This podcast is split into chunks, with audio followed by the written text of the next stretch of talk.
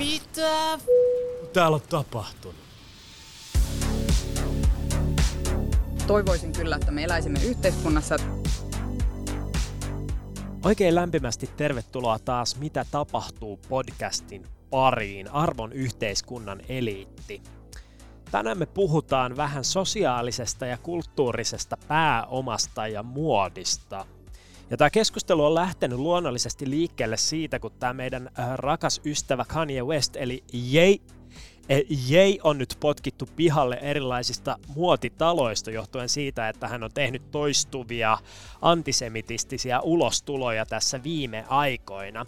Ja tämä on herättänyt mielenkiintoisen keskustelun, että miten voi olla, että esimerkiksi tämmöinen Kanye Westin ja Adidaksen välinen yhteistyö on oikeasti niin monen miljardin euron arvoinen, että kun Adidas lopetti tämän Yeezy-yhteistyön, niin se menettää arviolta 250 miljoonaa euroa yhteensä. Uh, että miten ihmeessä se on mahdollista, että näin suuria summia valuuttaa liikkuu vaan sen takia, että sulla on jonkun tietyn artistin suunnittelemiin monoja myynnissä. Että eikö nyt joku tavallinen kenkäkin voisi liikkua ihan yhtä hyvin? Ei voi. No sitten myös tässä Kanye Westin Falloutissa on tapahtunut välien menetykset muihinkin brändeihin, kuten tähän Gappiin, jonka kanssa sillä oli yhteistyö. Nämä Gap-mallistot vedetään nyt myynnistä. Ne on ollut alehinnoilla liikkunut nyt pois tuolta Gapin sivuilta. Uusia mallistoja ei tuu. Ja tässä on huomattu se, että heti kun tämä päästara, joka tuottaa sitä polttoainetta tälle ihmisten kulutusinnolle, niin asetetaan huonoon valoon, niin yhtäkkiä ne tuotteet ei kiinnostakaan enää ollenkaan. Ja tämähän on meidän jo tuttu sosiaalinen ilmiö, että sanotaan, että sulla on joku suosikkiartisti, joka joutuu jonkun todella pahan kohun keskelle. Ja sit sä alat kyseenalaistaa sitä, että no onko tämä se musa edes ollenkaan hyvää. Ja nyt tässä on tapahtunut tänne Kanyen osalta näissä se muotituotteissa vähän sama ilmiö. Että jengi miettii näitä Yeezy-kenkiä nyt siitä näkökulmasta, että no onko nämä nyt enää mageet, kun tätä Kanye ei nyt oikein niin sosiaalisesti saa hirveästi enää fanittaa ja haipata. Ja tässä jaksossa me puhutaankin siitä, että mikä on siistiä ja coolia ja minkä takia ja kuinka iso faktori tällaisella sosiaalisella ja kulttuurisella pääomalla ja oikeanlaisilla assosiaatioilla näiden brändien arvonluonnissa on. Koska monihan edelleen redusoi vaikkapa tällaiset eurooppalaiset luksusbrändit vaan siihen, että no niillä on hieno historia ja tunnettu logo ja siksi ne on arvokkaita. Mutta asiahan ei ole lainkaan näin yksinkertainen, vaan se on loputtoman monisyinen. Ja tässä jaksossa me käytetään case-esimerkkinä tämän päivän ehkä kuuminta muotitaloa, eli Balenciagaa, jonka pääsuunnittelijana toimii tällä hetkellä Demna Gvasalia. Tämä Balenciaga liittyy olennaisesti myös tähän Kanye Westiin, eli jeihin, koska myös Balenciaga on ö, lopettanut yhteistyön Kanye Westin kanssa tässä kohtaa. Kanye West oli siis upottanut Balenciagaan loputtoman määrän rahaa ja tuonut aika paljon erilaisia julkiksia tämän brändin vaikutuspiiriin, ja voisi jotenkin ajatella, että tässä tämä Balenciaga-brändi on hyötynyt matkan varrella aika paljon tämän Kanye Westin eli Jein olemassaolosta. Mutta joo, niin kuin me kaikki tiedetään, tätä podcastia kuuntelee yhteiskunnan eliitti, ja teille tämä Balenciaga-brändi ja sen historia on varmaan absoluuttisen tuttuu kamaa, mutta hyvä kuitenkin lukea tähän pikkasen tätä Balenciaga yleistä historiikkiä, että päästään kärryille siitä, että mistä tämä koko, koko juttu on peräisin. Tämä Balenciaga on siis espanjalaisen suunnittelija Cristobal Balenciaga vuonna 1919 perustama luksusmuotitalo San Sebastianissa Espanjassa alun perin perustettu. Tätä Balenciaga-äijää on haipattu aika paljon siinä aikana, kun se eli. Esimerkiksi Christian Dior on sanonut, että hän on meidän kaikkien mestari. Balenciagalla oli tinkimättömät standardit suunnittelijana ja hänet muistetaan tällaisista niin kuplahameista, erilaisista oudoista silueteista, mitä hän valmisti aikoinaan. Ja nämä Balenciagan elinaikanakin nämä vaatteet oli statussymboleita. Hän suosi raskaita kankaita, monimutkaisia brodeerauksia ja rohkeita materiaaleja. Tavaramerkkeihin kuuluu esimerkiksi kaulus, joka seisoo kaukana solisluusta antaakseen lainausmerkeissä joutsenmaisen ulkonäön. Ja sitten tällaiset lyhennetyt hihat. Sitten Balenciaga valmisti pukuja jäykästä satiinista ja näitä käytti sellaiset asiakkaat kuten Pauline de Rothschild, Bunny Mellon, Marella Agnelli, Gloria Guinness ja Mona von Bismarck, eli tämän ajan yhteiskunnan absoluuttinen eliitti rokkas Balenciaga, eli tämä ei ole mikään uusi juttu, että jengi, jotka pyörittää juttuja maailmassa, niin pukeutuu Balenciagaan, mutta silloin nämä vaatteet oli tosiaan vähän erilaisia, mutta päästään siihen myöhemmin. Mutta joo, sitten esimerkiksi Jackie Kennedy tunnetusti järkytti miehensä ostamalla Balenciagan kalliita luomuksia John F. Kennedyn ollessa presidenttinä. Ja hän pelkäsi siis, että amerikkalainen yleisö saattaisi pitää ää, näitä Balenciaga-vaatteita liian ylellisinä. Ja lopulta sitten vähän niin kuin low key hänen appinsa Joseph Kennedy maksoi tämän laskun näistä vaatteista. Tämä on muuten jännä ajatella, että yhdysvaltalaisessa politiikassa on eletty noiden Kennedyn aikaa vielä sellaista aikakautta, jossa saatettaisiin ajatella, että hei, tämä on niin kuin ihan liiallista pröystäilyä rokata Balenciagaa, jos sä oot Yhdysvaltain pressan vaimo. Nykyään kuvio olisi varmaan vähän erilainen, jos miettii vaikka Melania Trumpia. Mutta jo oma elämänsä loppumetreillä tämä Cristobal Balenciaga sulkee tämän muotitalon vuonna 1968 ja se kuoli vuonna 1972. Ja tämä talo oli niin sanotussa lepotilassa vuoteen 1986 asti, eli Balenciagalle ei tapahtunut tuossa välissä yhtään mitään.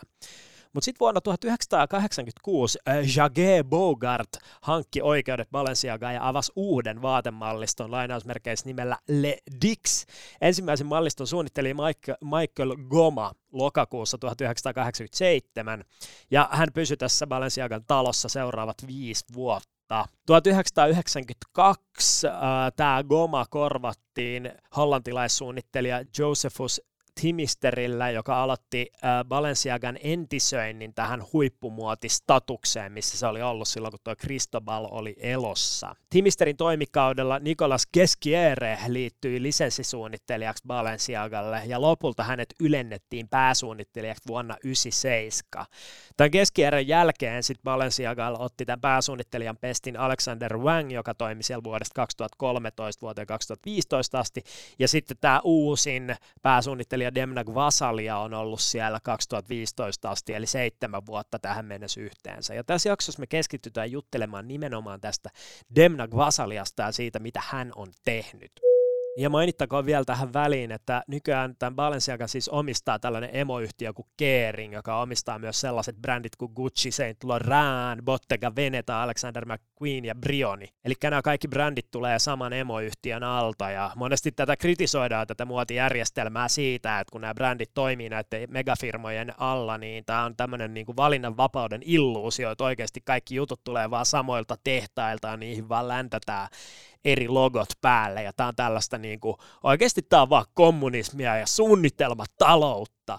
Mutta joo, siis tämä on hyvä tietää, että nämä ei ole yksityisiä ö, entiteettejä monestikaan, vaan niin tämä Kering ja LVMH omistaa ihan käsittämättömän määrän näitä luksusbrändejä silleen, että mitä tahansa brändiä sä ostat, niin ne rahat valuu todennäköisesti niille samoille parille erittäin varakkaalle janarille. Mutta joo, puhutaan tässä nyt hetki tästä tämänhetkisestä Balenciaga pääsuunnittelijasta Demna Vasaliasta. Hän on erittäin, erittäin mielenkiintoinen hahmo. Hän syntyi siis Georgiassa, ei siis siellä osavaltiossa, vaan Georgiassa siinä maassa vuonna 1981 Georgian ortodoksiseen kristittyyn perheeseen. 12-vuotiaana tämä Demna Vasalia pakeni Venäjän ja Georgian välistä sotaa ja muutti Tbilisiin asumaan. Ja sitten hän sieltä siirtyi äh, Düsseldorfiin vuonna 2001, eli alun perin Neukkulassa syntynyt kaifari, köyhissä oloissa nähnyt Neuvostoliiton romahduksen, eli tämä tyyppi on elänyt siis todella, todella erilaisessa ympäristössä kuin tämä niinku huippumuodin ja eliitin Pariisi, jossa se nyt asustelee. Sitten tämä Demna opiskeli kansainvälistä taloustiedettä neljä vuotta Tbilisin yliopistossa ja myöhemmin sitten siirtyi Antwerpenin kuninkaalliseen taideakatemiaan, josta hän valmistui muotisuunnittelun maisteriksi vuonna 2006. Vuonna 2009 Demna meni töihin Mason Margielalle, jossa hän vastasi naisten kokoelmista vuoteen 2013 asti. Ja vuonna 2013 hänet nimettiin Louis Vuittonin naisten Ready to Wear uh, senior-suunnittelijaksi, jota johti tuona aikana Mark Jacobs ja sitten myöhemmin tämä Nicolas Keskiere. No sitten tullaan vuoteen 2014, niin tämä Demna lanseeraa veljensä Guramin kanssa Vetements Vetmo-brändin. Ja siitä alkaa tämän Demnan aika villi noususuhdanne. Tämä Vetmo keskittyi tekemään sellaisia vähän ironisia, aika löysästi istuvia vaatteita, joissa käytettiin tällaisia arkibrändejä moottorina, kuten vaikka jotain DHL. Ja tästä tuli katumuodissa aika suosittu brändi heti. Ja tämä johti sitten siihen, että vuonna 2015 Demnaa pyydettiin pääsuunnittelijaksi Balenciagalle, eli aika käsittämätön nousu siitä, että sä lanseeraat sun oma brändin, niin vuosi siitä eteenpäin sulle tulee puhelu Balenciagalta, että hei, tuut tänne hoitaa hommia. No mitä Demna on sitten tehnyt täällä Balenciagalla, niin se on nostanut tämän lafkan arvon ihan käsittämättömän suureksi ja tehnyt siitä sen ilmiön, mikä se on nykyään.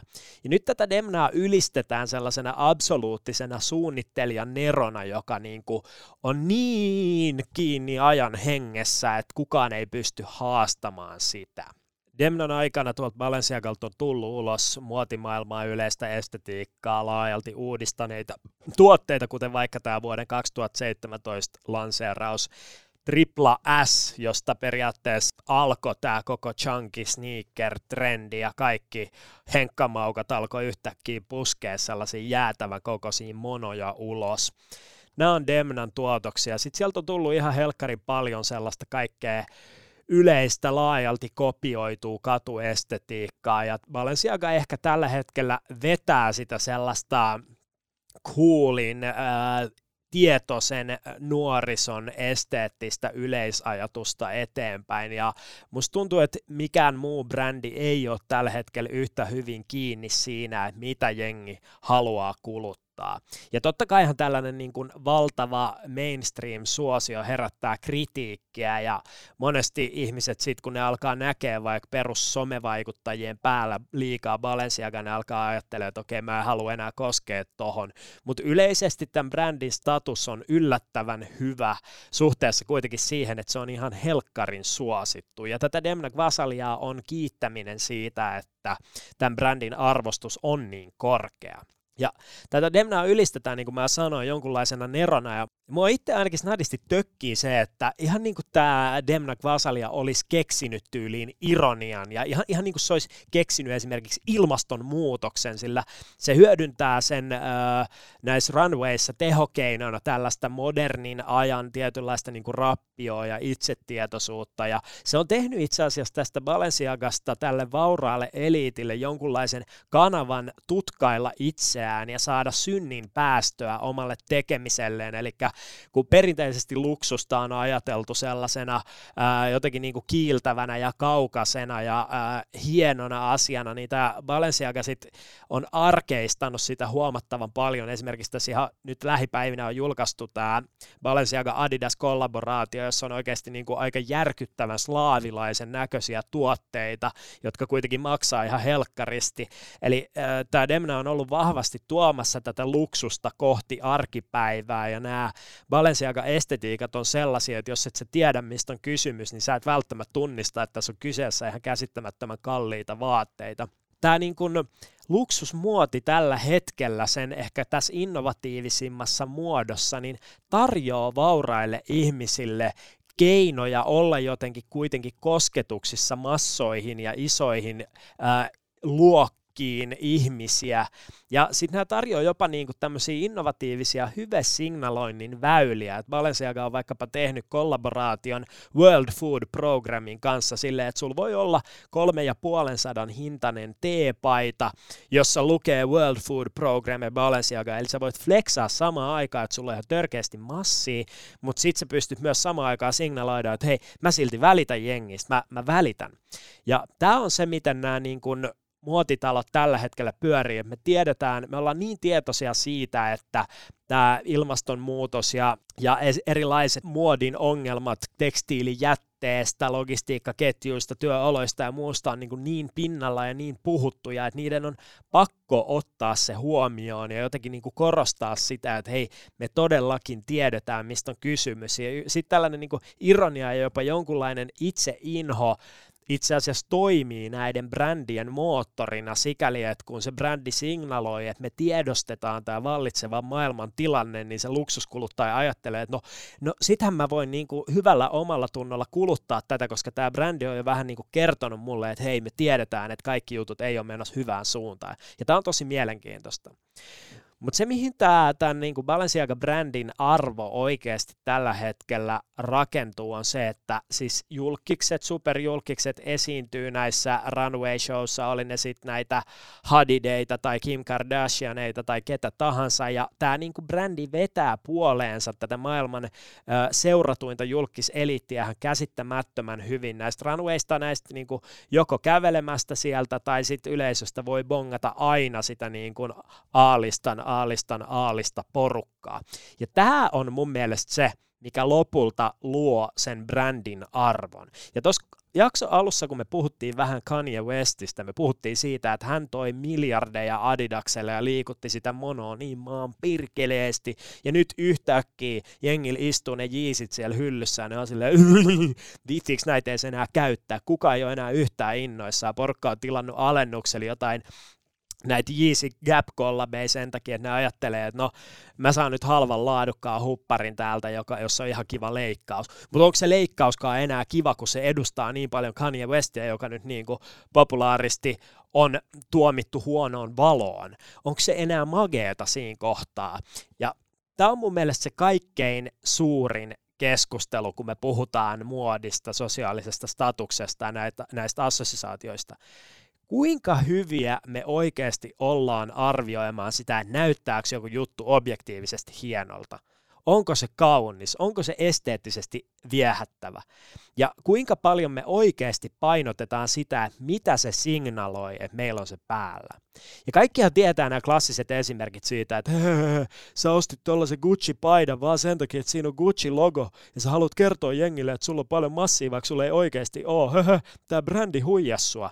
Mutta paljon hienovaraisemmin ilmenee tällaisia vastaavia ilmiöitä siitä, että se on oikeasti tärkeämpää osoittaa kuuluvansa johonkin joukkoon, edustavansa jotain tiettyä suuntausta, edustavansa jotain niin kuin eteenpäin menevää, kriittistä tämmöistä yhteiskunnan eliittiä, niin siis sitä eliittiä, johon kaikki tämän podcastin kuulijat automaattisesti kuuluu. Eli siis näiden muotitalojen, jos nämä oikeasti haluaa pärjätä, niin niiden keskeisin tehtävä on kuratoida erilaisia sosiaalisia suhteita riittävän relevanttiin porukkaan. Ja tämä sama ilmiöhän toistuu siis vaikuttajamarkkinoinnissa ja kaikkialla, että sun vaan niin kuin historia alusta asti se on pitänyt olla silleen, että se haistatustyyppi tekee jotain, niin sitten jengi alkaa kopioimaan.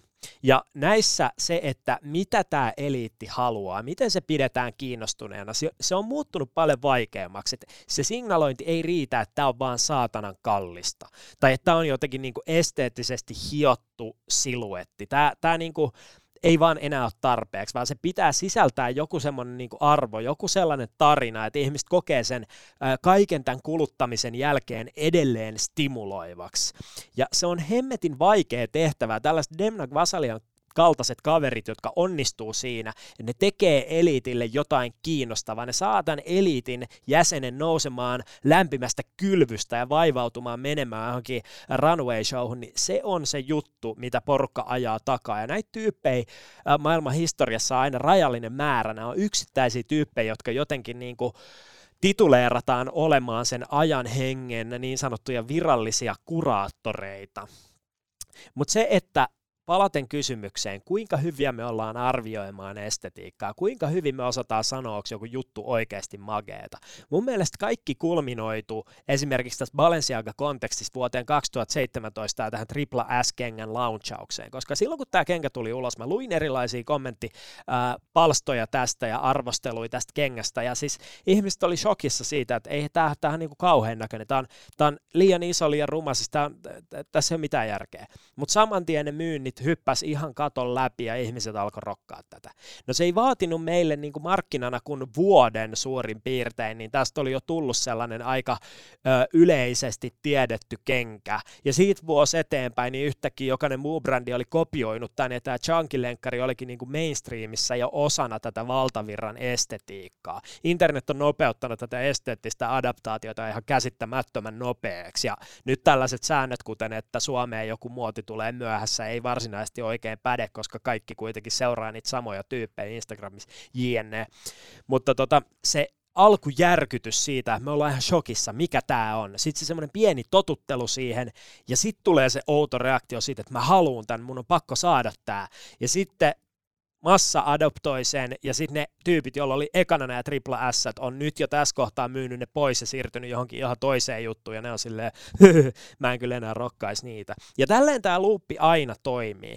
Ja se, että niinku, tässä muodissakin on paljon sellaista rumuuden estetiikkaa silleen, että se shokkiarvo nimenomaan on se, millä tehdään siitä asiasta kiinnostava.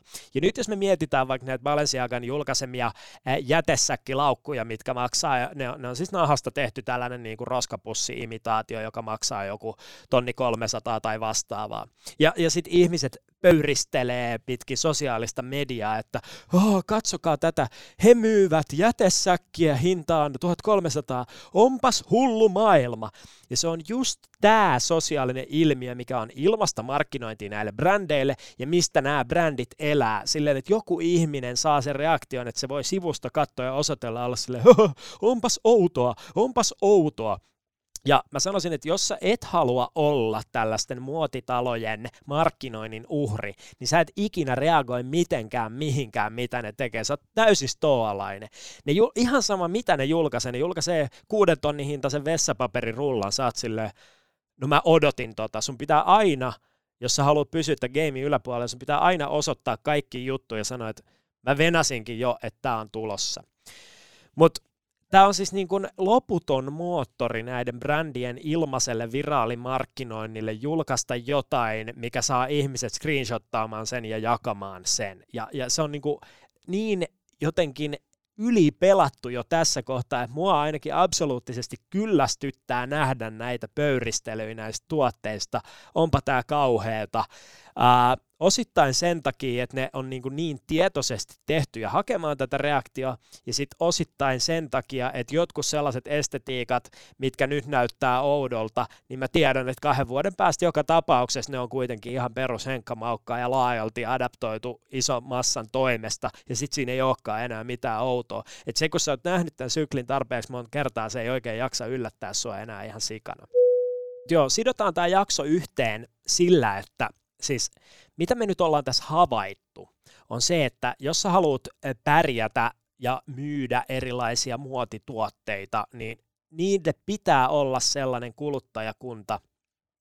Mutta joo, tästä me voidaan jäädä pohtimaan, me voidaan avata nämä Balenciagan sivut ja arvioida, että onko nämä vaatteet oikeasti mageita, ja halutaanko me näitä sen takia, että ne on hienoja, vai halutaanko me niitä sen takia, että ne symboloi ja signaloi jotain tietynlaista asiaa, vai itse asiassa koetaanko me, että me ei edes haluta ollenkaan osallistua tähän huippumuodin pyöritykseen, ja me rokataan vaan Fjellrevenin flanellei partioaitasta tai jotain. Mutta niin kuin tässä on havaittu, se, että jos haluaa pysyä siellä kulttuurin ää, leikkaavalla reunalla, niin meidän on pakko shokerata ihmisiä jatkuvasti, meidän on pakko tuoda jotain uutta, meidän on pakko kritisoida jotain olemassa olevaa, meidän on pakko aina puskea sitä ihmisten mukavuusaluetta vähän eteenpäin, mutta just sopiva määrä, koska jos me mennään liian pitkälle, niin sitten tapahtuu ikäviä asioita. Ja tässä on niin tosi tärkeää tiedostaa se, että nämä assosiaatiot on kaikki kaikessa. Se, kuka tyyppi rokkaa jotain brändiä, merkkaa 100 prosenttia siitä, että mikä sen brändin arvo on. Keneen se assosioituu, millaiset henkilöt sitä käyttää, ketkä on siitä kiinnostuneet, ketkä puhuu siitä. Nämä on niitä niin ajavia moottoreita. Ja kaikille, jotka haluaa perustaa yhtään minkään brändin, niin se surullinen fakta on vaan se, että niin sun kannattaa hommata erilaisia eliitin jäseniä pelleilemään sen sun asiankaan, mitä ikinä sä teetkään niin todennäköisyydet kasvaa silleen, että hyviä juttuja alkaa tapahtua. Tämä on vaan nyt se maailma, missä me eletään. Itse asiassa tämä Demna ottaa kantaa tähän samaan ilmiöön mielenkiintoisella tavalla tämmöisestä Art Baselin Intersections podcastissa, missä tämä Demna kutakuinkin sanoo, että tätä menestystä Balenciagalla hän ei pidä niinkään omana voittonaan sikäli, että hänellä on ollut niin paljon erilaisia tahoja avittamassa tässä, ja hänen mielestään se tuntuu hassulta, että nyt näitä hänen luomuksiaan arvostetaan eri tavalla johtuen siitä, että siinä on tämä tietty sosiaalinen validaatio, arvio. Ja tämä on ehkä just esimerkki siitä, että me ei olla niin hyviä arvioimaan ilmiöitä ilman tätä niin sanottua social proofia, eli sitä, että muut ihmiset on siinä rinnalla haippaamassa kanssa, että tämä on ihan helkkarin magea juttu.